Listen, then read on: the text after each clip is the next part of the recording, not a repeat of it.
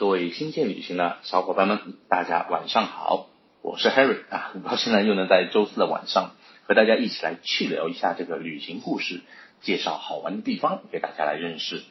那么春天到了嘛，春天都是这种万物复苏的季节，所以呢，我们以前啊都会在这个春天的时候啊开始组织春游，就是要出去走一走，接触一下这个自然，多吸收一下大自然的气息。其实呢，我觉得就是应该要出去怎么样？多接一些地气。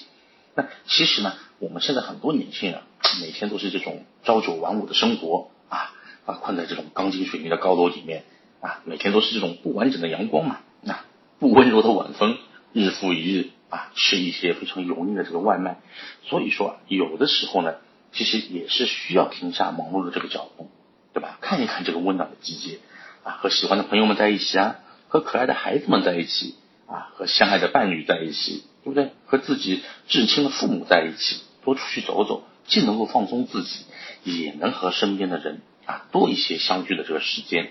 那么今天呢，我就要和大家一起来聊一聊这个彩云之南美丽的地方。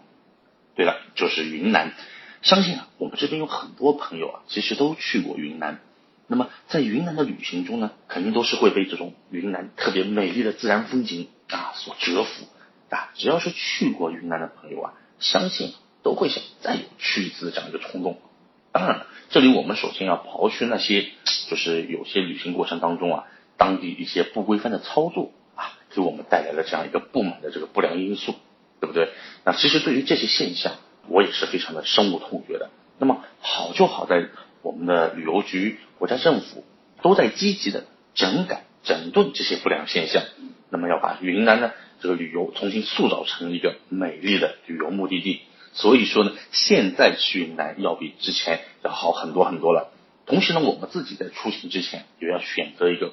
正规的旅行社，哎，比如就像携程这样的旅行社，那么这样的话，出行安全就能够得到更加有效的这个保障。好，那么说到云南的话呢，首先。我给大家先来说一下这个云南十八怪，哎，我不知道大家有没有听说过这个云南十八怪啊？在这里呢，有这么一个顺口溜。啊，是四个竹鼠一麻袋啊，蚕豆花生数着卖，袖珍小马多能耐，背着娃娃在恋爱，四季衣服同穿戴，常年能出好瓜菜，摘下草帽当锅盖，三个蚊子一盘菜，石头长在云天外。这边下雨，那边晒，鸡蛋用草串着卖，火车没有汽车快。小和尚可谈恋爱，有话不说歌舞带。蚂蚱当做下酒菜，竹筒当做水烟袋。鲜花四季不开败，脚趾常年路在外。哎，那么说到这个云南十八块了，对不对？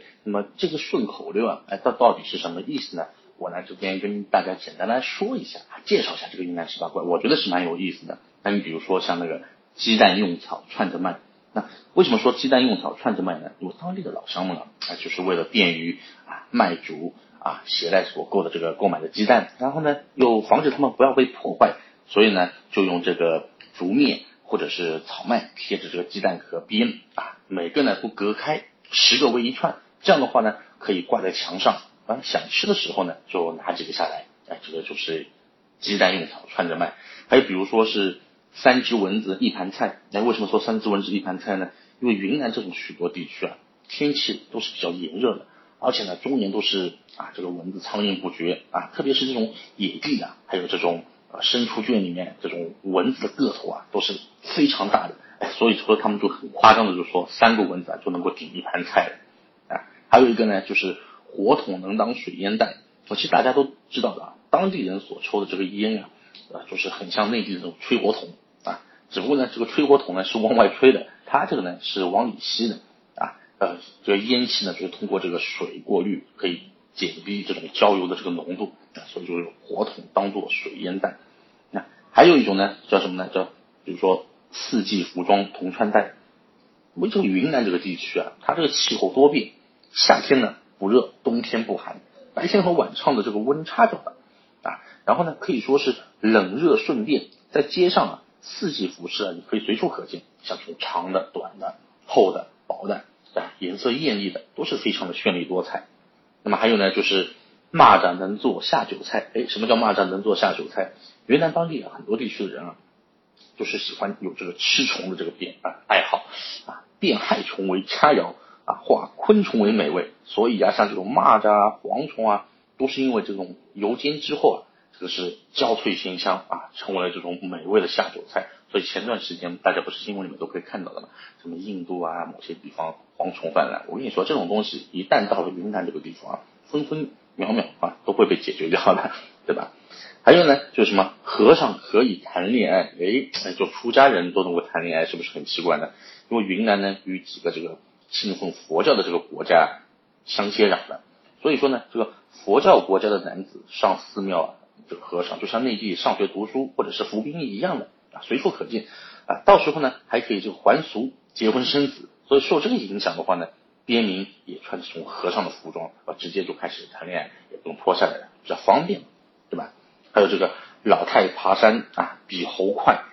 这个也是很厉害的。当地的妇女们啊，从小都是啊，就是非常勤劳无比的，对吧？这个爬山越岭啊，种地砍柴，这个对他们来说都是习以为常的，所以呢，就验证了一身啊矫健的这个身板啊和脚劲。啊，就七八十岁的老人啊，登山啊，就是如履平地，都是非常厉害的。所以说，还有相传的其他的一些这个怪都是非常有意思的。只要大家有兴趣的话，其实可以在网上看一看，这个都是啊很风趣、很有意思的一些事情。